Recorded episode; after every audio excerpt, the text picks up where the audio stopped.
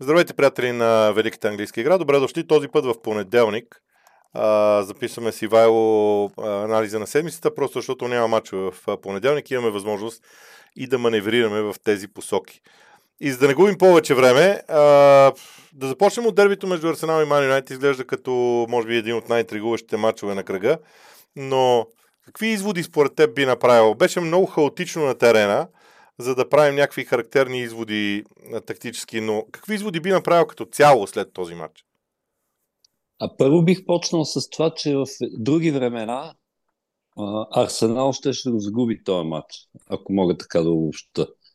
А, а, и не само защото, в смисъл, то така и те в Англия го наричат такова toenail toenail офсайд, т.е. само ноката на крака е в засада. Говоря за положението с Гарначо, защото то беше в края и всъщност ако тогава Юнайтед то гола беше признат, може би нищо от това след това нямаше да се случи. Но защо казвам, че в други времена? Не, не говоря само за случай има ли или няма засада, или ще признаят или не е гола, но начина по който Арсенал го изиграха този матч срещу един не особено приятен за гледане, но пък солиден би ги нарекал Манчестър Юнайтед, които могат, както се видя, а, даже почти на два пъти, айде първия гол е ясно, а, могат да бъдат убийствени на, контр, на контратаки, смисъл убийствено бързи.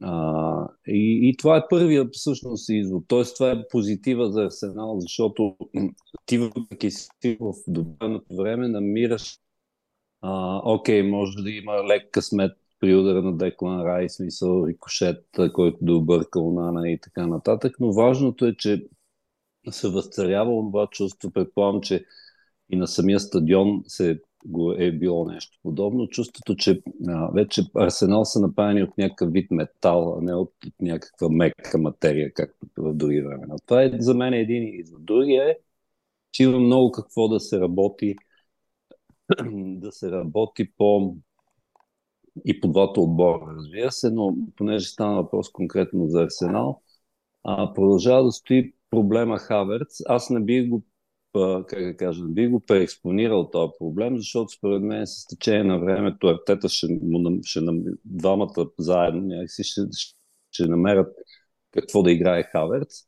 Но истината е, че на моменти Арсенал изглежда като с 10 човека и не говоря там за комичния му пропуск, дето не успя да ритне, говоря изобщо за цялостното му присъствие, да не говорим, че и всъщност гола стана след него грешен паз в средата.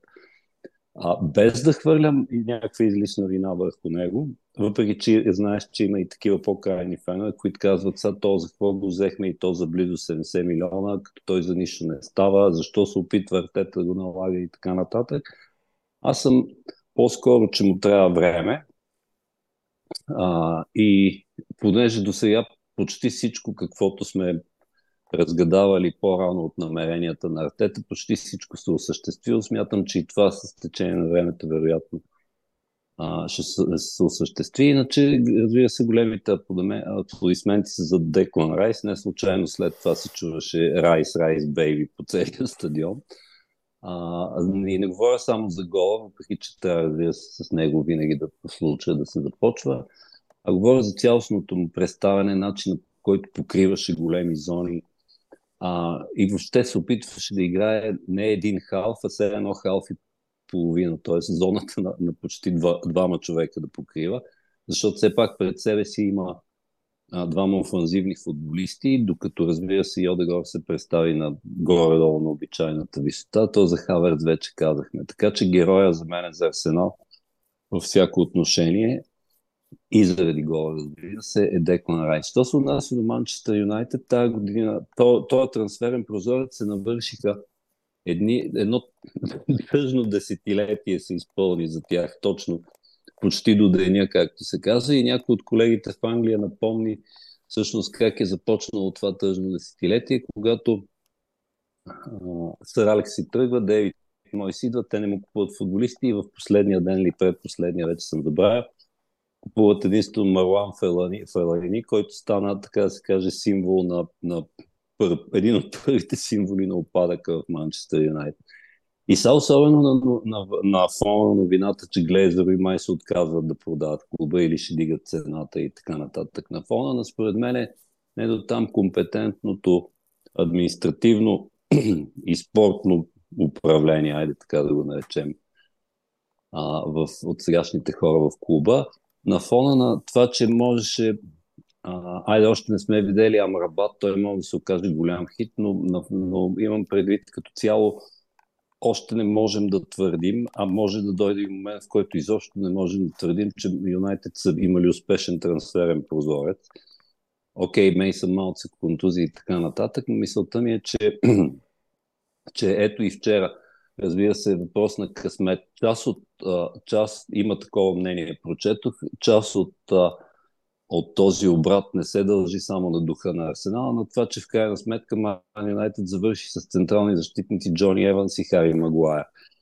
А, и особено а, беше много забавно за неутралния фен финта на Габриел Жезус преди да отбележи и така нататък, както се казва, то не е даже му щупи кръста, ми не знам там какво жаргонно трябва да бъде. Така че това са, са малко, малко набързо подредени набързо подредени, а, да ги наречем наброски от това, което видяхме в Девита. Аз продължавам да твърда, че в четвъртия кръг е рано да се правят каквито и да било а, изводи, въпреки че някой би казал, ма тя логиката се стържествува, в смисъл Сити първи, а, съответно Арсенал, Тотнам, Ливърпул и Уест Хам си взимат мачовете, нататък вече отбори като Ман Юнайтед и Челси изглежда, че ще им много трудно дори за топ 4 да се борят.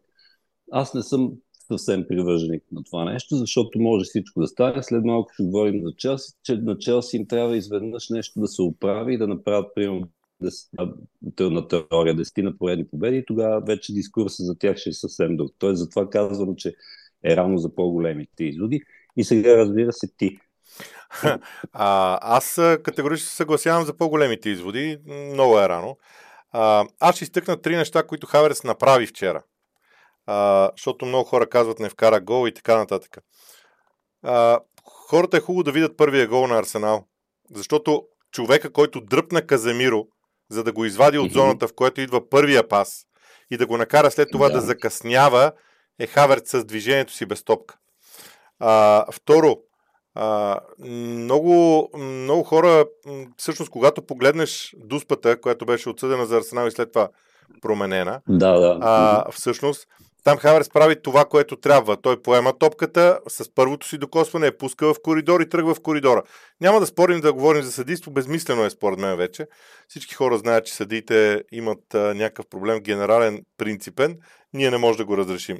Но третото нещо, което ще кажа за Хаверц, е, че ако внимателно всеки един човек следи момента, когато Арсенал губи владеенето на топката, обикновено първия, който започва пресиращите действия. Това е ужасно трудна позиция това е вярно, да. Това е Хаверц. И второто нещо, което аз си позволя да кажа, че за мен и Одегор и Букайо всяка в момента играят на посредствено ниво. За тяхните възможности. Не за това, което дават на терена.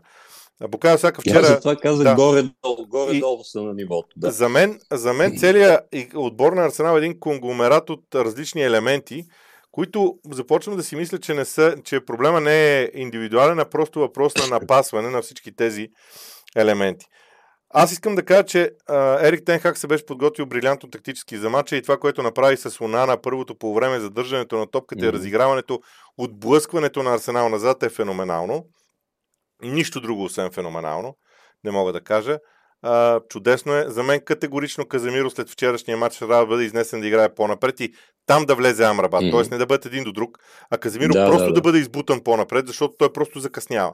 Той просто закъснява за тези дефанзивни действия в а, защита. И другото нещо, което е, а, сега аз разбирам, че в началото на трансферния прозорец въпроси на късмет, обаче всички тия контузии на, на защитници са ненормални в Ман Това е, да. Това е, важно, е много тежко. Да, да. Не го разбирам. Не, не мога да разбера не мога да разбера защо се случва така, че вчера да трябва да завърши с Джони Еванс и с Хари Магуайр като централни защитници. А, без значение кой е виновен, кой е виновен за, гол, за втория гол и така нататък.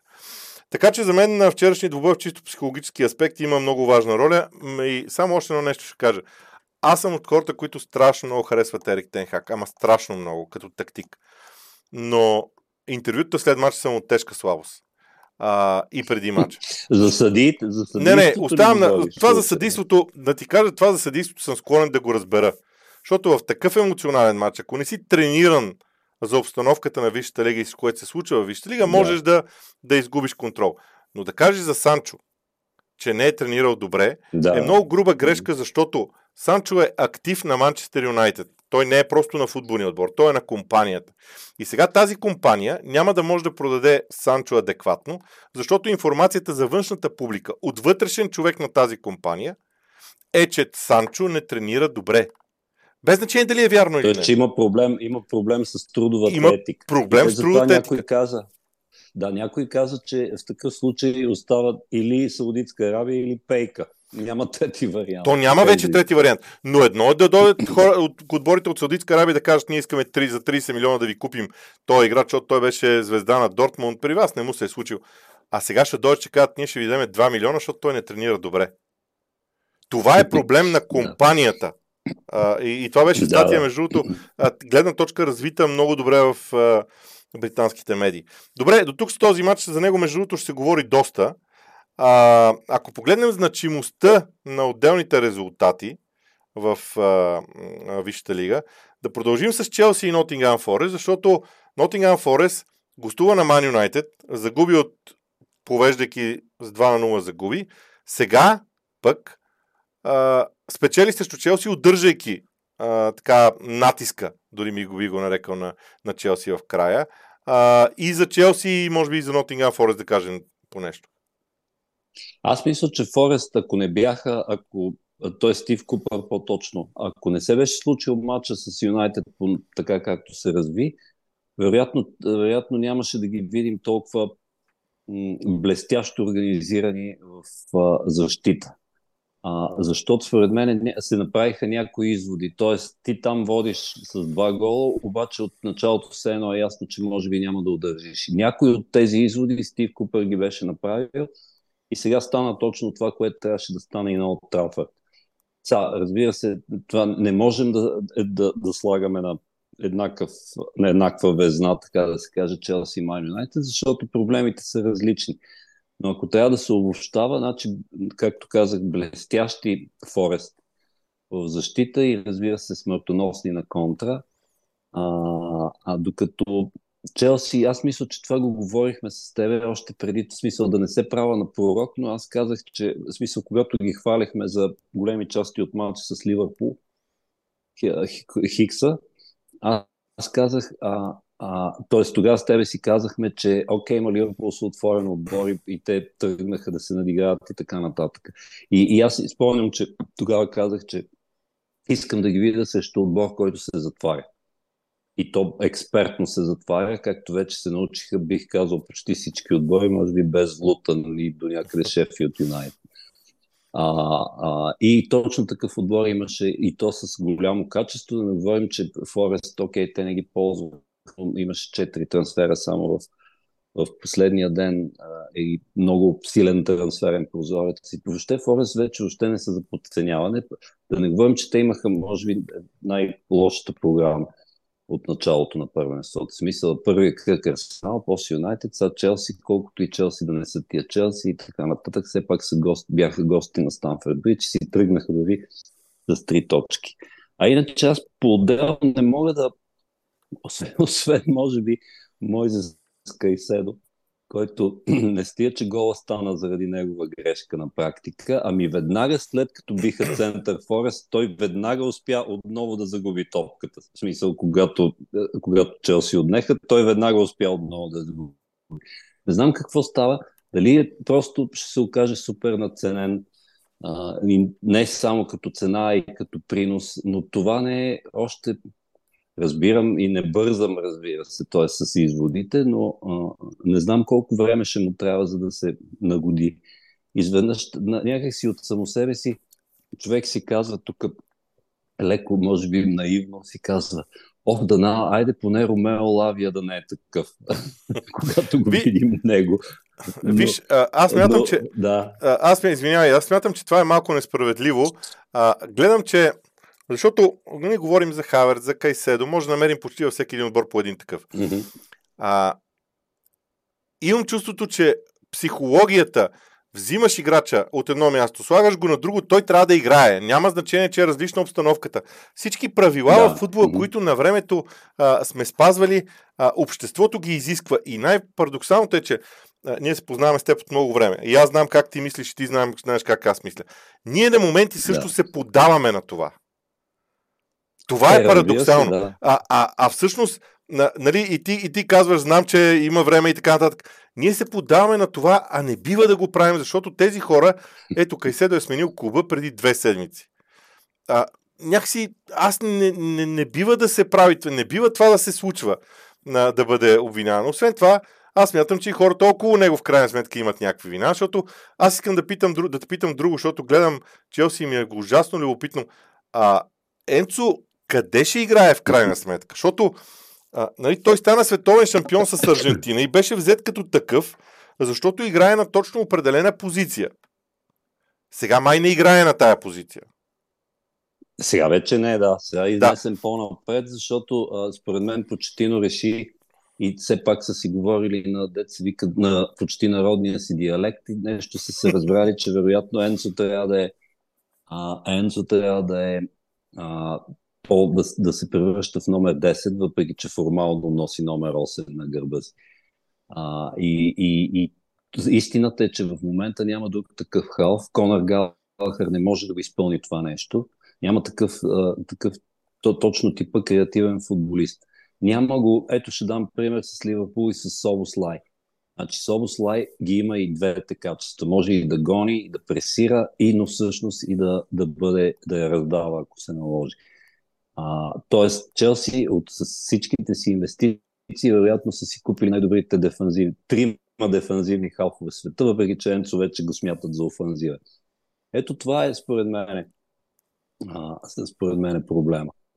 А, а иначе, разбира се, по-големия проблем е, че няма никаква идея а, как да стане, т.е. има, разбира се, доминация. И, има те, дете се вика, ако се напънат мои 90% от времето, да, 90 на 10 да е владението на топката, но вероятно резултата няма да е много по-различен, защото липсва това, дето англичаните му викат incision, т.е. липсва разреза през тая плътна маса от, от, защит, от две линии, даже три на моменти. Айде, а, а, Алони оставаше отпред, разбира се, за, за да се контратакува, но а, много е ясно за какво го. Той, това не е лоу, ами of the lowest blocks на моменти и ти, разбира се, не можеш да, той не е ниско, той е под земята, той, той блок е под земята. Право, да, като бункер, все едно, да. Но е, истината е, че то, то е много просто. Не е, не е ядрена физика. В смисъл отбор, който е със средна възраст там под 24 години, отбор, който деца вика до вчера не са се познавали, чисто нов отбор. Ти си махнал десетина от, от всъщност ти си махнал се от почти целия стария отбор и си, и, смисъл, и си довел нов. И, и този отбор, този млад отбор, недоозрял, даже бих казал, защото винаги трябва да има, се предполага, че трябва да има някакъв баланс. А, та този отбор а, съвсем, някакси съвсем естествено а, се лута около това. Т.е. търси си пространствата, не ги намира, топката се кюска много често, а, няма идея, няма другото, няма лидерство понеже говорихме за Енцо. Мисъл, няма, няма Лампард, няма Тери, ако говорим с термини за Челси и така нататък. Може би те, някои от тях ще се проявят с течение на времето, но истината е, че нали, пак с огромната оговорка, че твърде рано да говорим, Челси още не изглеждат при, при тая, бих я нарекал навалица, и тук специ... навалица за топ 4. Да, да. А, а, тук специално трябва да изтъкна а, начина по който се развиват Спърс, които да напомня също не играят в Европа и това за тях може да се окаже предимство. Та, за като говорим за навалица за топ 4, в момента Челси още не изглежда като отбор, който ще се пребори, освен ако не стане, както казах, някакво мини чудо и да се започне една победна серия. Но, сега, впрочем, сега съперниците, които предстоят, въпреки че точно след Форест не трябва да се говори така, но съперниците, които предстоят, да кажем, че са една идея по-лесни от досегашните и те могат, т.е. Челси могат да наваксат. но мисля, че 4 точки от 4 кръга е абсолютно красноречиво кой къде стои, при положение, че ти вече след четвъртия кръг си на а, то даже, де да знам, то ще е леко а, комично да спомена думата титла, но те вече след четвъртия кръг са на 8 точки за Манчестър Сити и, и, и 8 точки, както е известно, по което и време на сезона да са много точки. Така че естествено, от, естествено задачата е топ 4, но и за сега и за там не се, не се очертава нещо, кой знае какво. А какво става с Тотнам? С Тотнам става някакво чудо. Както го обясни, мисля, че Хюмин Сон го каза, Значи, като си отишъл талисмана, значи ние всички трябва сега тук да се стегнем и два пъти повече да работиме и да, да изграждаме и да вкарваме голове. Т.е. да стане някакво общо усилие, а не да се разчита той да ни поведе. Той го няма, свикнете с това и нещо такова се случи и с, с, с бих нарекал саморазправата с Бърнли защото имаше двама футболисти там. А според мен е първи от тях, Джеймс Манисън, може да се окаже, ако имаше някаква класация, един от трансферите на, на лятото изобщо, най-успешните. А, та двамата футболисти се казват Джеймс Манисън и, и самия Сон, а, който показва, че може да играе и на тази позиция в случая. А сега да видим и с Брайан Джонсън, като дойде, той как ще се впише. Но по-големия, по-обнадеждаващото е, че Спърс, транс, първо трансферите очевидно са точните. Разбира се, оговорката, че Бренан не сме го видели още. А, треньора като че ли изглежда да е точният треньор, защото изведнъж той сякаш, както се казва, сякаш от, отвори, разтвори прозорците на, ако си представим клуба като стая и целият този парен въздух от Морини, от Еспирито Санто и, и от Конте най-вече като че ли започна да се т.е. на хубав свеж въздух някакви. И поне, поне такова е чувството, въпреки че т.е. това не, не е точна наука, не можем да кажем как пък и резултат, рано е и за резултати, но за мен е Спърс по начина по който игра, да, разбира се. А, и за четири кръга той успява да обърне един а, а, методично, отбор, на който методично е наса, наса, насаждано през последните там, не знам колко години и половина, е насаждано, че това е реактивен отбор, който трябва да атакува. И изведнъж идва Постеко го и казва, така да се каже, пичове, не, гледайте са, не е това футбола. Футбол е да вземеш топката и да биеш те, които са се изправили срещу те от и те наистина, наистина го правят. Много ще е интересно докъде ще стигнат, защото поглеждайки трансферите, Постеко го започна да си оправя атаката. Той има Сон като централен да. нападател. Има Ричарлисон. Окей, Ричарлисон за сега не функционира както трябва, но Ричарлисон не е слаб футболист. Категорично. Има да, трима да. души зад гърба му, които са достатъчно стабилни. Има и ресурс там да върти хората.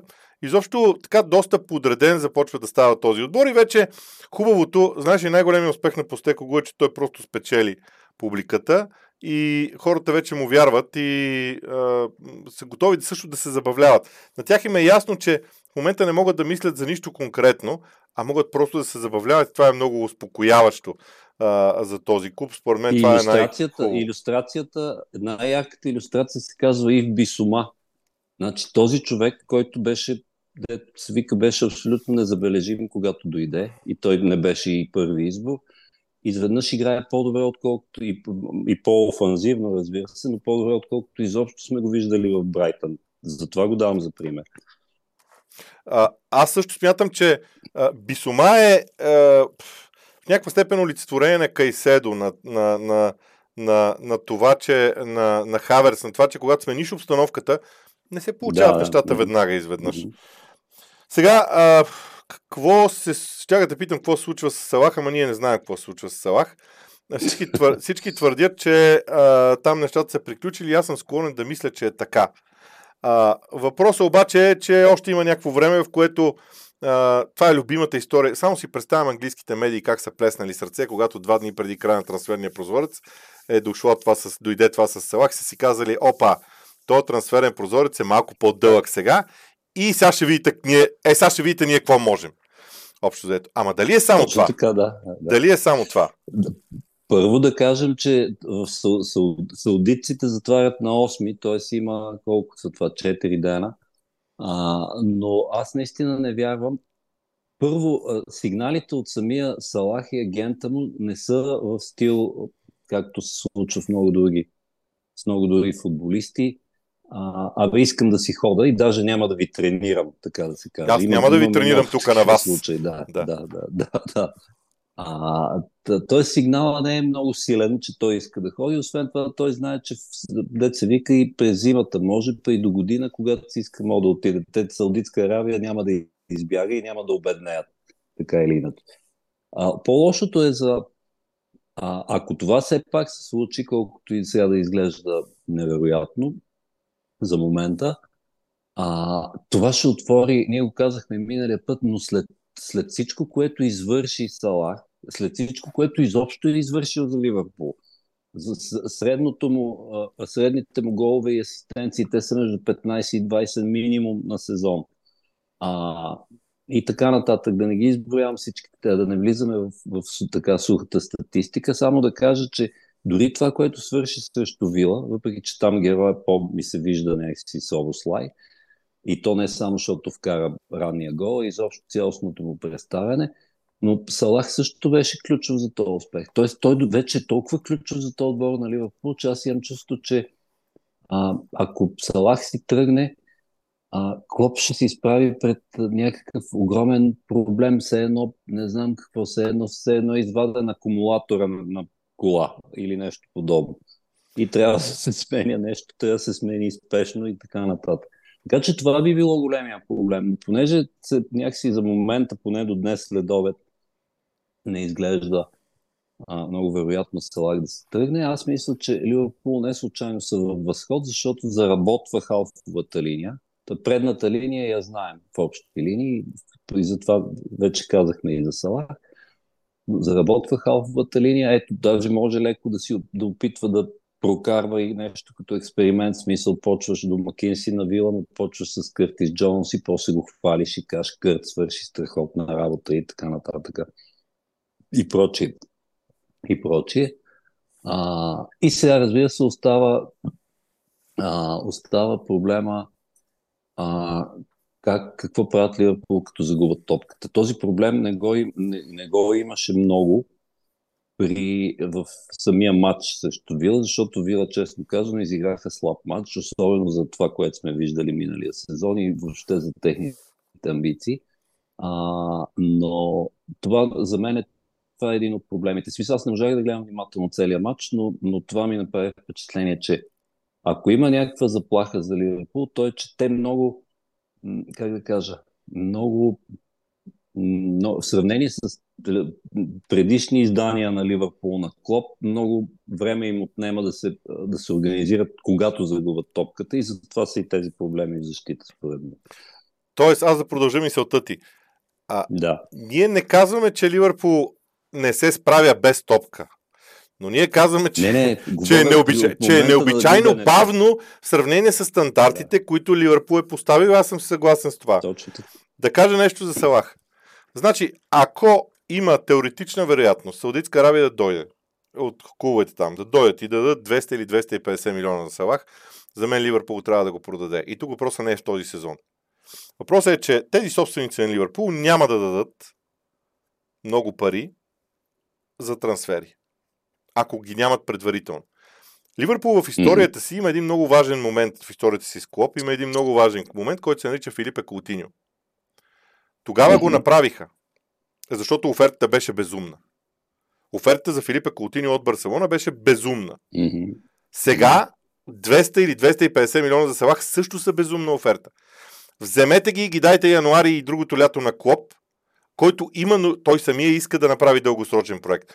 Той смени хафовата линия, средната възраст падна драстично, почти е сменил нападението, остана Салах, ще смени и защитата с тези пари. Тоест, тази такава една сделка, да, този сезон ще е тежък за Ливърпул без Салах, ясно е. Но това осигурява един дългосрочен живот на Юрген Клоп. Ако те мислят другата година да продадат Салах, Салах до година ще има една година от договора си. Не знам дали сумите ще са същите. Ако преценява, mm-hmm. че са същите, окей. Но а, за мен Ливърпул има нужда да предостави бъдеще на клуб посредством финанси, не нещо друго. И сега... А, да, да, съгласен съм, да. Да добавим и за Еван Фъргюсън нещо, защото той е другата голяма новина. Всъщност, Еван Фъргюсън струва ли вече 100 милиона или вече е 120? Чакай само, че знаеш ли как съм си се смял сам като някакъв откачен човек? знаеш ли колко пъти ми се случва и на мен? Не, защото си казах, гледам, нали, какво смисъл хед, трика и такова. И си казвам, добре, то сега, що не е футболист на Челси? Ама такова ревниво, смисъл, да. отговаря абсолютно на профила, смисъл на 18, нападат, тряни нападател и така нататък. И това е някакси става, нали разбира, става подсъзнателно по инерция. Смисъл, след като всички се базикат, че Челси са тръгнали да накупат всичко, що годе а, а, талантливо а, и което е в 18-23 и така нататък, смисъл да купуват само такива футболисти. Най-логичното е, разбираш ли какво казвам? Защо не са се сетили да купат и Еван Фъргюсън, още повече с Брайтън можеше да се направи, смисъл имат, чуват се, върват отношенията, Челси плащат, Брайтън прибира и така нататък. Но Извън това, разбира се, сега за 100 милиона, не знам, то, между другото вече, вече не можем да, да предположим кой е 100 и кой е колко. Защото след като Кайседо е 115 и то с извиване на ръце, па с опит на Ливърпул да от, открадне сделката и така нататък, което покачи цената поне още с 15-20. А, така че за, за цената не знам, но знам, че ако така продължават нещата, Брайтън отново а, там като гущари и опашката отново се саморегенерираха, така да се каже. Тоест, а, в случая не, говоря, не, не казвам, че са им от не, смисъл, самия футболист си израства през техните редици, така или иначе, независимо от какви трансфери се правят. Но ето, че а, и, и там някой е мислил, вероятно още от Грен Потър и времена и така нататък, а, за, за мислил е в перспектива. И ето, ето ти го са резултата. А наистина, смисъл, аз почнах смейки се и, и шегувайки се, но ако така се, ако така върват нещата, дори мога да се обзаложа, че зимата или по-вероятно лятото Челси ще кандидатстват за Еван Фъргюсън. Аз мога да ти напиша. се развива с тия темпо. Аз мога да ти напиша списък от клубове вече, смисъл, защото те не, няма да са един и два и няма да са само от Англия. Да само те, няма да са само от Англия, да, защото да. има един клуб наречен Реал Мадрид, който също няма а, централен нападател в момента. Да. да, и, да, да. и така нататък, и така нататък. Но това, което аз ще кажа за Еван Фъргюсън, те са две неща. Първо, на мен ужасно много ми прилича като игра на Хари Кейн. Ама ужасно много ми прилича mm-hmm. на, на. И второто, което ще кажа е следното. Не мога да съм сигурен в това, което сега ще кажа, затова обяснявам, че е чиста спекулация от моя страна. В Брайтън се смениха много голяма част от хората, които ръководят клуба, покрай Греем Потър, покрай Нюкасъл и така нататък. Говоря за хора на административни позиции. Иска ми се да видя след това момче, Еван Фъргюсън, кой идва, защото и Еван Фъргюсън е привличан от предишния менеджмент екип. Не говоря само за менеджера на футболния отбор, а целият екип, който управлява Брайт. Сега този екип е друг.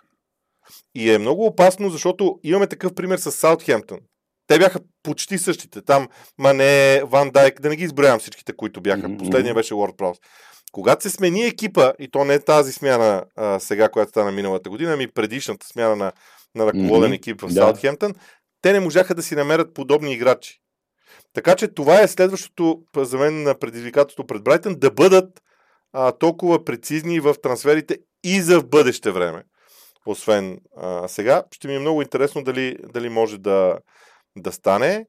А, добре, а ти на какво отдаваш това, което се случва с Нюкасъл, че имаме още малко време? Защото те са, те са на двата края. И Астън Вила, между другото, е същия. Те могат да играят фантастично и да играят ужасно. Си го обясняваш? Еми ето случая, да. И случая Нюкасъл играят. Между другото, много ми се иска да ги видя още с Милан, защото така ги се падна програмата. Гости на Сан Сиро. Първия си матч от 20 години европейски.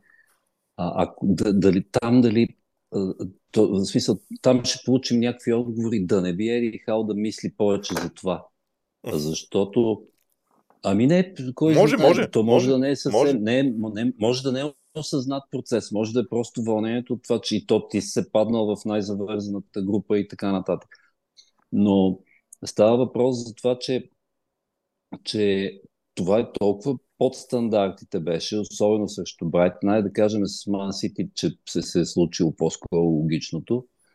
А, но там имаше някакви проблясъци на организация, на не проблясъци, ми се виждаше и структурата, организацията в защита а, и така нататък. Тоест неща, които опитите на, дори на моменти в средната линия на Гимараеш и Тонали да се, да се надиграват халф, халф по халф с, с на Ман Сити и някакви такива неща, докато докато това с Брайтън, аз даже не, нямам някакво рационално обяснение. Понякога се случва да такъв колективен колапс на рациото, въобще на, на разума в един, в един отбор. Кога и от тия дни, дето, дето не върви и не върви. Нямам друго обяснение. В смисъл ти, ако си видял някакъв по-дълбок структурен проблем, т.е. казвам, казвам, че аз не смятам, че Нюкасъл имат проблем, но вече си личи, вече си личи че не, как да кажа, линията не може да е само възходяща. Особено когато почнат сега да се трупат европейски матчове и така нататък. Ами, аз също нямам конкретно обяснение за Нюкасъл, освен може би следното. Знаеш ли, а, за такива отбори като Нюкасъл е много важно какво се случва с първото им голово положение. Първото. Да. Александър Исак пропусна първото голово положение за Нюкасъл в матча с Брайтън. Вкарват те гол, матчът тръгва различно. Точно, има, да. има един момент, има един етап от развитието между на всеки отбор. Мога да назад да се върната дори и Мансити в ерата Гвардиола на първата му година.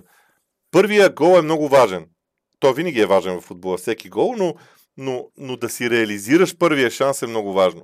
При Нюкасъл mm-hmm. за сега не се получава. Защото иначе се фрустрираш се, иначе, да. Да, макар че всеки, чувство за всеки човек ще каже, е добре, нали го вкараха с Ливърпул.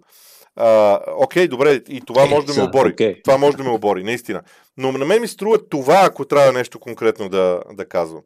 Добре, а, до тук ние имаме, между другото, възможност другата седмица малко на сухо, без конкретни матчове да правим. Така че, може би, ще предложа да направим нещо по-аналитично и голямо за началото на сезона, в което да включим и трансфери, и състояние на отборите и така да. нататък. Да. Според мен е трансфери и, и малко да видим как ще се представят така наречените нашите срещу Украина, как ще се представят също.